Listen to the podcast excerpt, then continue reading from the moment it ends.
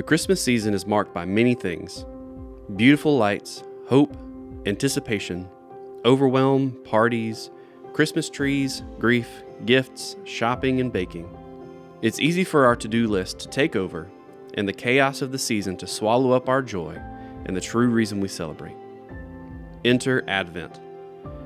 Advent has been practiced by believers for centuries. It is a time set aside to remember Christ's first coming and anticipate his second coming.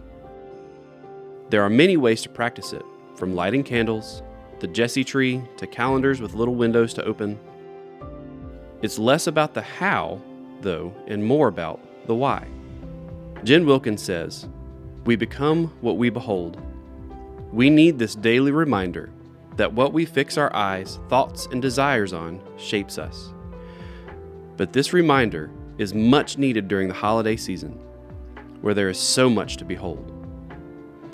Our hope and prayer is for this Advent devotional guide to help you behold Jesus Christ above the chaos of the Christmas season. We pray that as we fix our eyes, thoughts, and affections on who Jesus is, remembering his first coming and anticipating his second coming, that we will overflow and radiate his love, joy, and hope in the midst of the crazy and chaotic. For to us a child is born, to us a son is given, and the government shall be upon his shoulder, and his name shall be called Wonderful Counselor, Mighty God, Everlasting Father, Prince of Peace. Isaiah 9 6. As fall gives way to winter and temperatures begin to drop, everyone becomes hopeful for a white Christmas. Dreams of waking Christmas morning to a blanket of white covering the ground, a fire in the fireplace, and families gathered around the Christmas tree fill the minds of children and adults everywhere. This embodies the idea of a perfect Christmas morning.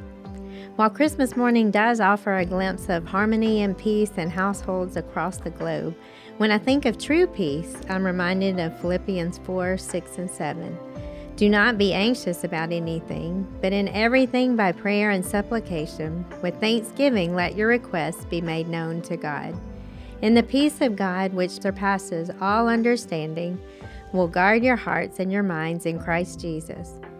Jesus, the Prince of Peace, offers a peace that our finite minds can't quite comprehend. Yet, as followers of Christ, we can rest in the promise of His peace.